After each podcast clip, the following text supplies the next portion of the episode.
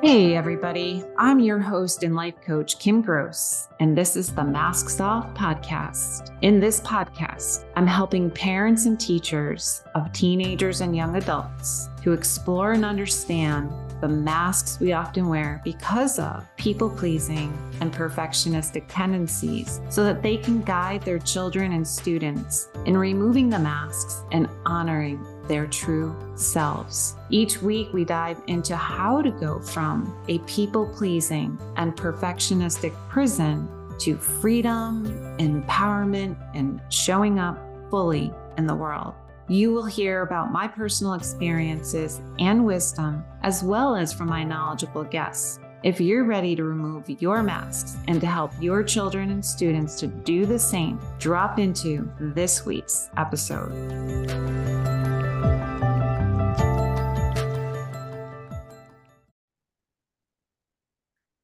Hey everybody, it's Kim Gross. I am the host of Masks Off podcast, and today my guest is Doctor Eric Recker, and I'm excited to have a conversation with him that I think all of you will really enjoy.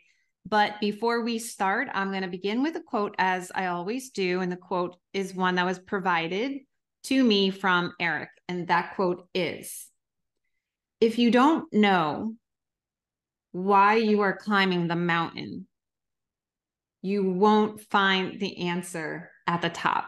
Oh, I love that. That is so good. So welcome, welcome, welcome.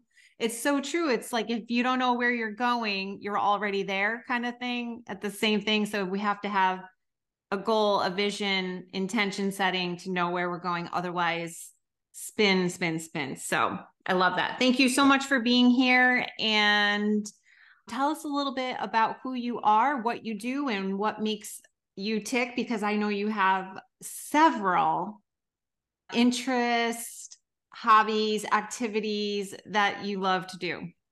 Yeah. Thanks. First of all, thanks for having me, Kim. I'm excited to, to be here and be able to have this conversation. I would say a lot of my life has been born from doing experiments and just trying to figure out how to do life. We could spend a lot of time talking about my backstory, but we'll just go back to the fact that I was bullied when I was in elementary school. And that bullying led to, well, basically in Iowa in the eighties, the recess kickball field was life. That was a huge thing. And yes, I so, know. In second and third grade, I was told that I wasn't good enough to play. Not picked last, told that I couldn't play. That's a tough pill to swallow. And so I even remember standing on the sidelines of that recess kickball field saying, I am going to be so darn good at everything that I do that no one will ever not pick me. And I think I was running on that version of software in my mind until probably the last four or five years ago, when I realized, man, I am never going to make those bullies happy. Heck, they don't even care about me anymore. They moved on probably that afternoon after, or after that school year was done. But I found that most of my life has been characterized by overstriving, uh, by just working too hard just for the sake of working hard. Now, I'm not sad about it. When I look back on it, I've been successful in my dental career. It's allowed my family to do a lot of fun things, but it's been stressful. And it's been really stressful because I've just kept achieving, kept achieving, kept achieving. And I have all these things I've done, flying, being a pilot, triathlon, mountain climbing, all of these different things that are fine, but there was no end to it. So now I'm understanding what I was chasing after, and now I'm really starting to get my head wrapped around what fulfillment means instead of just achievement. And so I want to help other people be able to figure that out. So through writing, through coaching, at one-on-one coaching and group coaching, and through speaking and working with groups, my goal is to help people figure out, okay, what am I chasing after? What's the end goal here? What kind of life do I want to craft? And then what are the steps that we can do to step into that life? Because I don't feel like my journey has been for accident. It's only for accident if I keep it to myself. So my goal is to, is to share my journey with other people and then hopefully help them on theirs. That's beautiful. I love that. And I think I want to pause right here and dive into something that you said, because I think it's an important point to bring up. Let's back up to that achievement. And you explain where it came from. It started from when you were, you said second grade, third grade. So that's around seven, eight years old, nine years old. At the ripe age of seven, eight, or nine, you already developed a sense of I'm not enoughness, not mattering on a freaking kickball field. Nonetheless, during that time in your life is when you put on the mask, because yeah. you felt and believed underneath that inherently you were not good enough. You were not worthy because you couldn't play kickball. And there may have been other examples to compound that issue in your life. So at that age, you said, okay, in order for me to survive and protect myself, I need to put on this mask, and I'm going to make it my life mis- mission to make sure that I don't feel that way anymore. All of this is subconscious, by the way. And so now you're on this path, this trajectory of overachieve, be the best, push, be perfect. Is that all correct? one hundred percent. Okay. So there's two things I want to say. One, I already just shared with you that I'm reading the book, and I do recommend for the audience listeners to pick this book up by Jenny Wallace, and it's called Never Enough. And it's When Achievement Culture Becomes Toxic. And I can so relate to your story, because for me, it was the same thing. It was getting the straight A's. It was being picked for captain of the soccer team, being picked captain of the softball team, president of my class, all of those achievements and accolades, all that external validation is where my worthiness came from. It was always external, never internal. And so I was chasing, chasing, chasing, as you were. You went to become a pilot, and you did a, I mean, doing a triathlon. Th- there are people, I'm sure, that do those because they just maybe love the challenge and they love to just do that kind of endeavor. But there has to be a certain kind of something else pushing and driving to do a triathlon. And so this achievement, this pushing, and here's where I want to dive in deep and explore this a little bit, because I can still have this internal pressure system, this internal something dialogue, this internal part of me, even though I've done a lot of work, even though I see that it's a mask, even though I healed, there's this part that still pushes, pushes, pushes, drive, drive, drive. Do you know what I'm talking about? That feeling deep inside. Yeah. Yeah, absolutely. Looking back on it, you know, at, at one point I started running, but running wasn't enough. So I did a five K and then a ten K and then a half marathon and then a marathon. And you'd think there would be some celebration somewhere in there. There wasn't. Mm-hmm. Triathlon, sprint distance, Olympic distance, half Ironman, Ironman. And after I did my second Ironman, I actually looked at doing a double Ironman. And fortunately, at that point, I just, there was just some pause time where I thought, you know what, do I even enjoy this?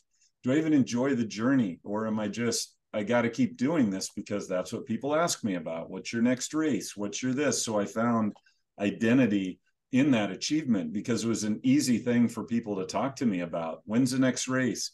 Oh, how'd you do? Because I'd place a lot of times. Toxic achievement is a great word for it, because there was no end to it. And I think if I hadn't sort of gotten my head wrapped around that, I would still be on that hamster wheel.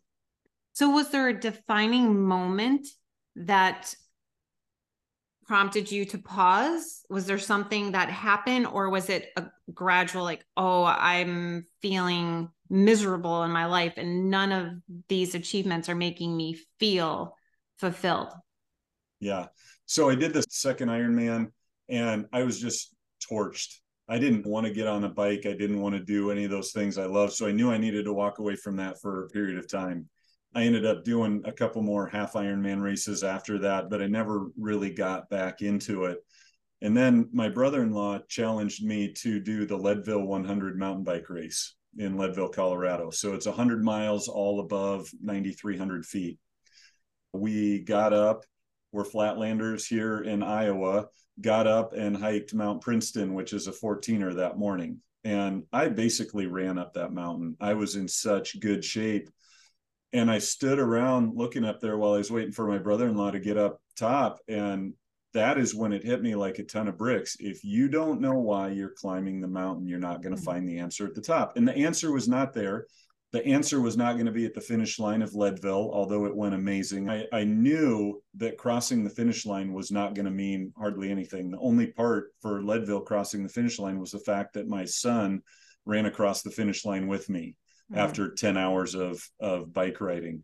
But I was cured of endurance racing that on the top of that mountain. And from then on, with everything that I sign up for, there has to be a why behind it. If it's just for the sake of achievement and telling people that I did it and proving to people that I'm enough, I can recognize that pretty early now. And we don't choose into those things anymore. Mm. I love that. One of the problems with this toxic achievement culture is that you have teenage boys, correct? And I have a twenty-four-year-old and a twenty-one-year-old. And I became aware and conscious of my masks and my patterns probably around ten years ago. So they were in their teens, but they already got a taste of what that meant to be in that achievement culture. One, because when they were younger, I was, I will admit, pushing and driving. I was the one who said to my daughter, oh, you want to play tennis? Okay, let me get you private tennis lessons on the side. Oh, let's have a private tennis lesson with a varsity coach, because then he can see what you can do. And then he might pick you to be on varsity. I mean, I say this shamelessly, but I'm also like, I want to be honest and admit how I contributed to this achievement culture, the toxic one. My son, same thing. He played Pop Warner football, and I'm getting him private lessons with a trainer to give him the edge just so he would be able to start, you know. I was so intense, so involved in everything they did, their academics, their sports, everything. And then I had my wake up call, like, okay, this is insane, so unhealthy for them. But like I said, even for me, because wearing the perfection mask is one of my main masks, and so hard to really take off completely. And that's why I asked you that question a few moments ago about that feeling, that inner push, push, push. It just, like, it's much quieter than it used to be, but it still can rear its head, and it mm-hmm. still is there. And so maybe even by osmosis, my kids are probably picking up on the perfectionism, the achievement, and always having to strive for more, more, and more. And so I'm wondering for you, what have you noticed and seen with your parenting and your boys? Yeah. So when my kids were younger, that's when I was really pushing for triathlon. And once you get to the final months of preparation for Ironman, you're twenty to twenty-four hours uh, a week. And so that's in addition to, and, and my first season of burnout that that was just vicious. I was building a new dental practice. I was in the process of buying the practice from my father. I was on three boards. I was coaching both of my kids in soccer, and I was training for Ironman triathlon. And I look back on it and I think, my goodness, that's ridiculous even for you. And so my kids saw that, and they saw that in me, and they saw how hard I was pushing. And I think unintentionally, there have been some times earlier in their life where I have subconsciously shoved that off onto them a little bit. My youngest son is eighteen, and he's a freshman, and he is studying aviation. And so he got into aviation partly because of my interest in it and how much we would fly together. So I've had to be really careful with him, because I, I heard him say, well, I think I'm going to go into school with the most hours of anybody, most flight hours of anybody, which is great. It means you're prepared, but is it because you're prepared, or is it because you have the most hours in the class? Mm-hmm. What, what's behind that? So I have to be really careful with that. And with my older son, he actually got married this summer. This is his senior year of college. And I've tried to be intentional with him about finding something that makes your heart happy. There will be a lot of things that you can do that are just going to check off the box. But boy, we get one shot at life. And if we have an opportunity, we got to make a living. We have to provide for our family. We have to do all those things. But if we're not doing things that make our heart happy and give us joy, then burnout's right around the corner. And there is no amount of money, no amount of achievement that can overcome burnout and pushing too hard. So I love that you brought that up, because that is something that I also think about too. Do you feel that it is possible to have that balance, to be able to have the career, make the money, and do all the things and do the things to make your heart happy? And the reason that I'm asking that question is because as I climb the mountain, I want to have balance. I want to have a healthy mind, body, and spirit. I want to know that when I'm on my deathbed, that I did the best that I could do to not live a half-lived life. I don't want to have that regret. And I've had to do a shit ton of healing work over the last twenty years to get to where I am to be able to do that. And I also say this, I'm so grateful to my husband because he does very well and he has provided for our family since my son was born twenty-four years ago. I haven't had to work outside the home in order to put food on the table or a roof over our head. So I feel like I've been blessed and I have a bit of privilege and a bit of luxury to have had the time and the resources to work on myself to be where I'm at. So then I think about my son, who is twenty-four, not married yet, not having a family, but I wonder, can, can they have it all? Can he do the inner work? Can he do the stuff that makes his heart happy and still be striving to have a career where he can have the resources and finances? Do you know what I'm asking? I do. Yeah. And I, I think it's absolutely possible. And the reason I think it's absolutely possible is that we still have choices. Hmm. We still have choices. Now we're in a, a time of history where it's super easy to get distracted. It is super easy to be overcommitted. It is possible to find balance, but we have to have boundaries. We really do. We have to take care of ourselves. If we're not going to take care of ourselves, then it's not possible. If we're just going to jump on the rat race and we're going to go, go, go, go, go, and every second that we're not going, we're on screens or devices, then we're going to end up as a big ball of burnout anxiety. That's all we're going to yeah, be. I totally agree with you. If we don't help our kids and we don't help the teens and the young adults to shift the paradigm, that it could be a very scary place for our grandchildren. And the parents, we are the ones who can start to shift that just by doing things differently from the way the parents do things in this book that I referenced by Jenny Wallace, because those parents are putting the pressure, just like I put the pressure on my daughter. Hey, let's get you the private tennis lessons. Let's do this. Let's do that. So parents have a big, big, big part in it.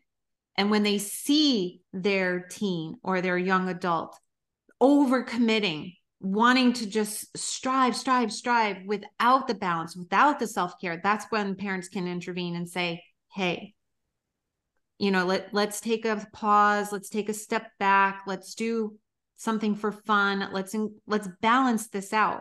But parents are the ones who are perpetuating that grind culture. So I do agree with you. And I do think it is also possible that we can carve out the time to take care of ourselves, and that that self-care and that balance is imperative to living and leading a well-intentioned life. Yes. a well-intentioned life when I was a teenager, did not have any clue whatsoever what that meant to have balance between mind, body, and spirit.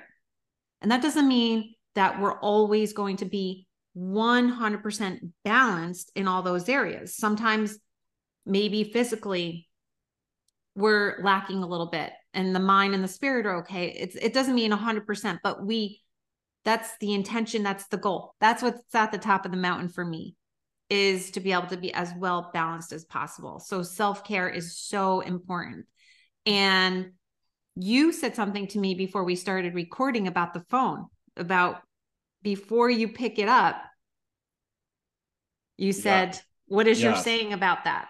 So I have tried everything to try to not use my phone as much, not be as dependent on it.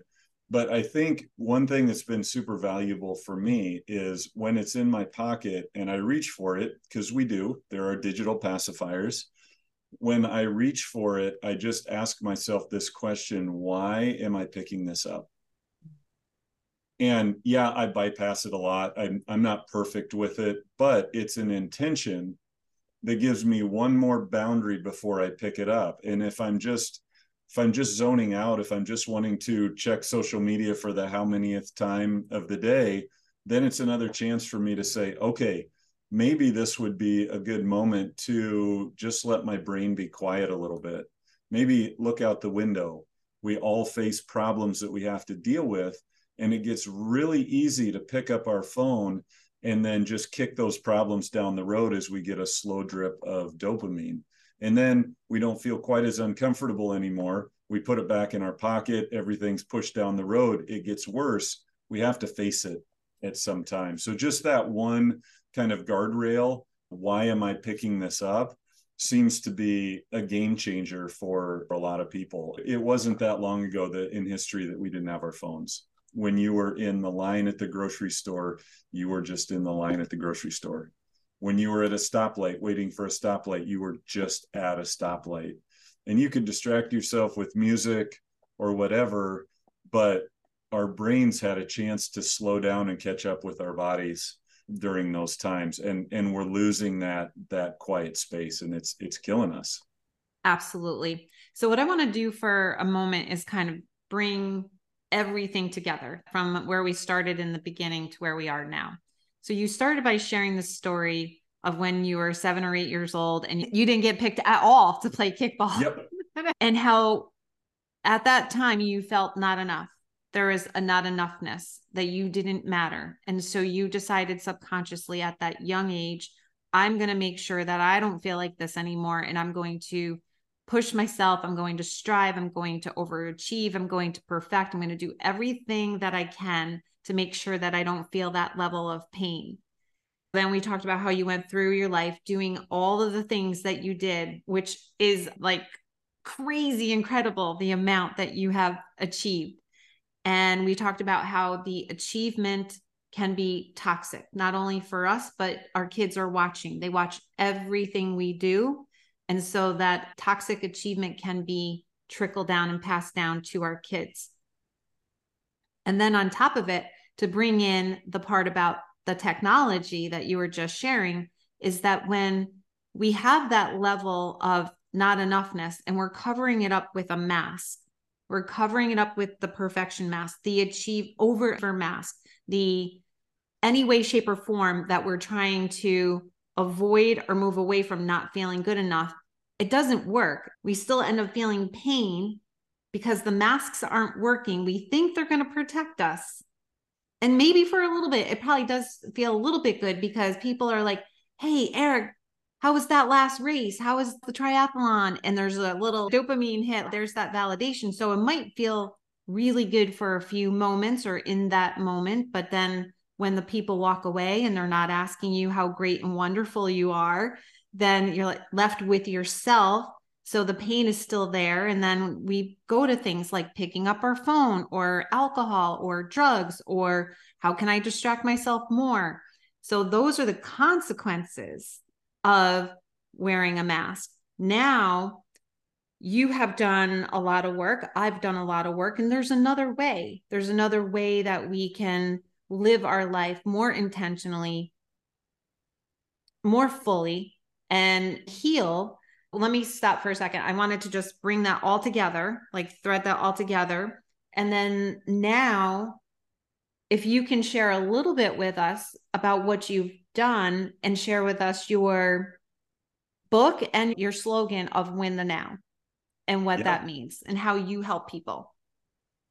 Yeah. During COVID, I hit another round of burnout. That was the second out of three pretty significant rounds of burnout that I've gone through. And I had something I'd never had before, and that was discretionary time. So now I had nine or ten hours a day that I normally would have been in the office. And it was a tricky time because those days when I was in the office, it was contributing to burnout, but I knew what I was doing those days. My day was scheduled. Then all of a sudden I am in this space where for eight weeks, my office was closed. And what do I do with that time? My book is actually called The False Sense of Urgency and How to Win the Now. So what I felt was this false sense of urgency and achievement. I think it's something that's constantly running right in the back of our head, is this sense of urgency that I have to do something. I can't sit still. I have to be productive. I have to achieve. I have to, have to, have to, should, should, should, should. All of that is just constantly running. It's the thing that tells me on a Sunday afternoon when I should be resting or doing something that's refreshing for me. No, I got to get this and this and this and this done for the week. So I committed to thirty minutes of quiet each day. My mentor said, Eric, you got to incorporate quiet into your life. You just got to figure it out. So in typical me achievement, I wasn't going to do five minutes a day. I was going to do thirty minutes a day. First day, I think I looked at my watch forty-five seconds into it and said, boy, I got to be getting close. But through that time, I actually got my mind to slow down. It quieted my brain. It slowed things down a little bit. And what it made me realize is that I was being a passive participant in my life a lot of the time. So I was either stuck in the past, thinking about all the stuff in the past, or I was worried about the future. What's it going to be like when we go back to work? What's it going to be like for patients or procedures, or what's life going to look like? And what I found is I was never present. I was never fully present in the moment. And so I started thinking, okay, what does that mean? How can I share this with people? How can other people learn from this? I came up with Win the Now. And I encourage people in this to figure out what your now looks like. So for me, when I'm in my dental office, I break my now into fifteen minute increments. So what does a win look like in each of those nows? Like for us right now, now is recording this podcast. What does a win look like? It looks like us having a great conversation, providing value for other people, taking our masks off, being vulnerable. In my office, it maybe looks like having a great conversation with a patient, calming some anxieties, other things like that. When I'm co- when I'm coaching someone, it's helping them be heard, helping work towards a plan for them for moving forward. And there are going to be some losses. I might have forty patient interactions in a day between pay, treatment patients, patients I'm checking for my hygienist, and then my team and all of that. Well, if there's a loss, that's okay. You're going to have losses. But what I like to do is, is write those losses down on a piece of paper that I always keep in my pocket. And then at the end of the day, I come back to those losses and think, okay, what did I learn from that? And if I learn something from it, I get to cross it off. It's not a loss anymore. It's a win. And so I love this because we're constantly being drawn back into the now, and it keeps us from dwelling on those losses. It keeps us from worrying about the future, because the only thing that's guaranteed is what's in front of us right now. I love that. That is really inspiring. And I do agree with you that every loss, if we allow it and if we choose it, can be turned into an opportunity to learn. And then yes. therefore it can be a win. Yes.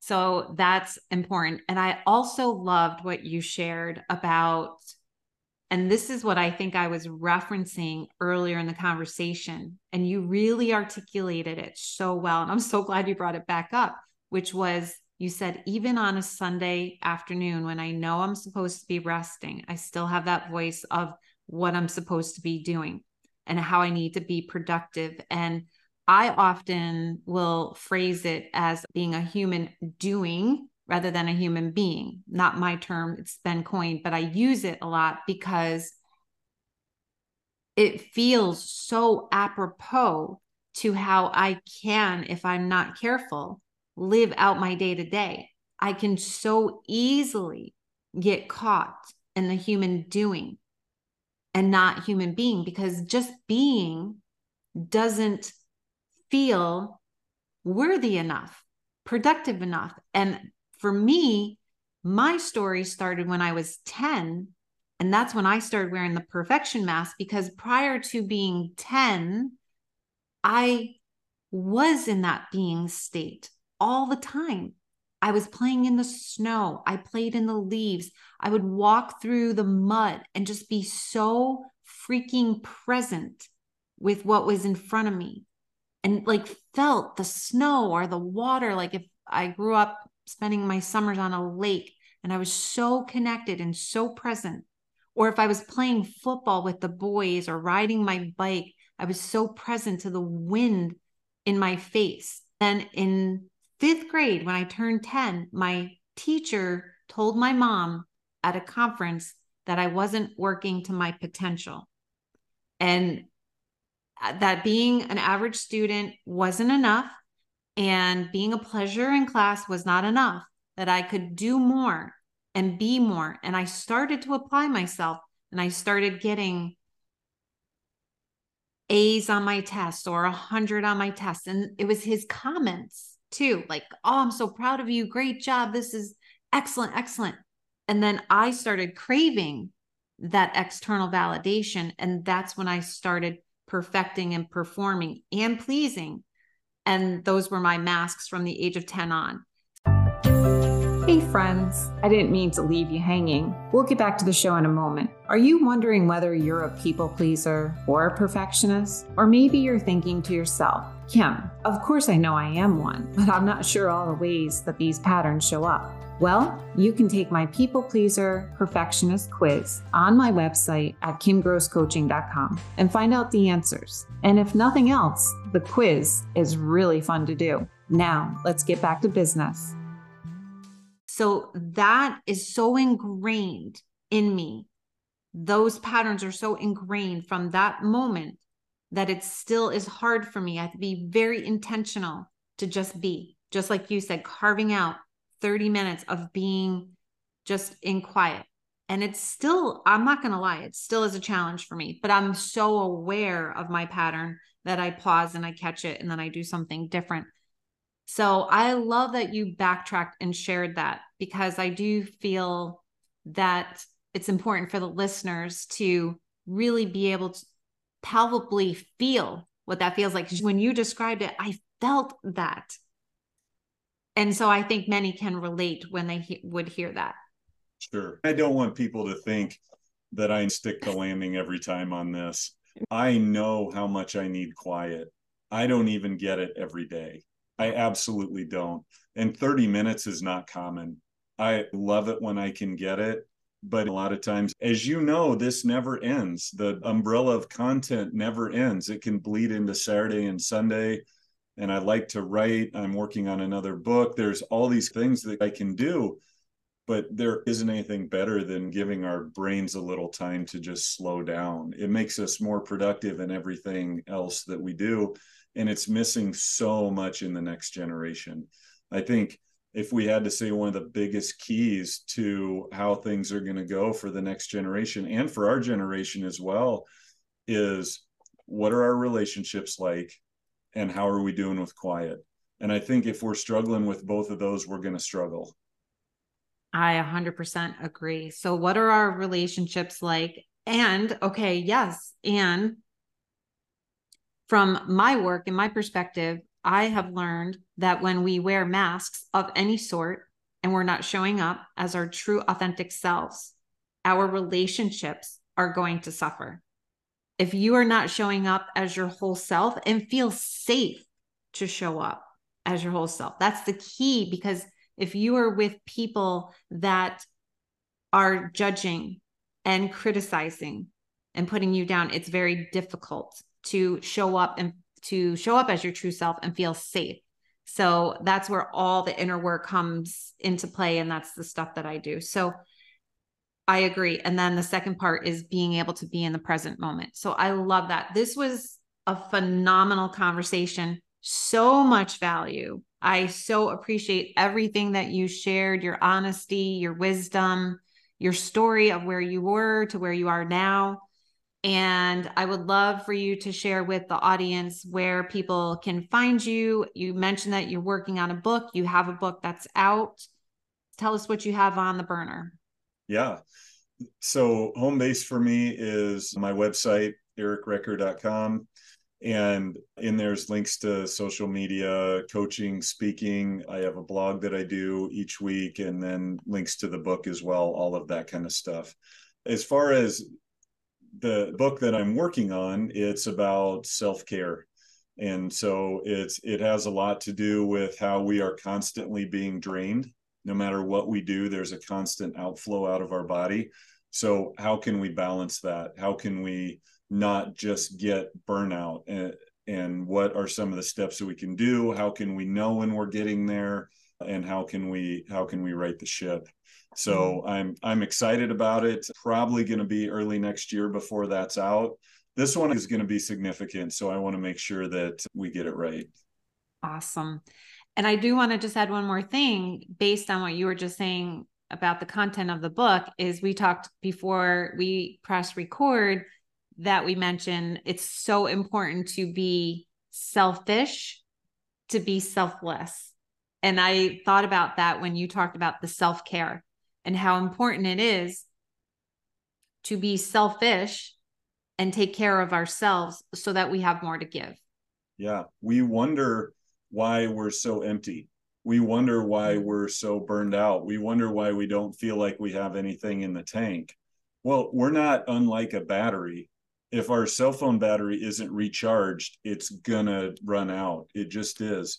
If we're not recharged, we're going to run out. So what does that look like? I mean, eventually your health is going to fail. You're yeah. going to start having panic attacks like I used to have. You're going to have those things. There are different symptoms, different guardrails along the way that we can learn that, oh man, I'm struggling a little bit here. I need to take a little time to myself. But it's just not right to think that we can just go, go, go, and there's always going to be more in the tank, because there isn't. Such an important topic for sure. It's so needed. So I'm so grateful that we were able to connect, and I really enjoyed having you as a guest. Thanks so much for having me. You know, when the other book comes out, we'll have to have another conversation. Yes, yes. Let's yeah. definitely do that for sure. So thank you everybody for tuning in to another episode of Masks Off. I'm Kim Gross, your host, and this was Doctor Eric Recker. And if you enjoyed this conversation as much as I did, and I think you did as well, right, Eric? You enjoyed Absolutely. It? Absolutely. It's great. Yeah. If you enjoyed this episode, we would love for you to comment or even to like and subscribe. And until next week, take care, everybody. If you enjoyed this episode of Masks Off and you're ready to take the next step to overcoming people-pleasing and perfectionistic tendencies, you can reach out to me at kim gross coaching dot com and book a call. You can also join my free Facebook group for more inspiration and tips. The link is in the show notes. I would love it if you would subscribe and rate this podcast. And don't forget to share it with others. See you next Thursday on Masks Off with Kim Gross.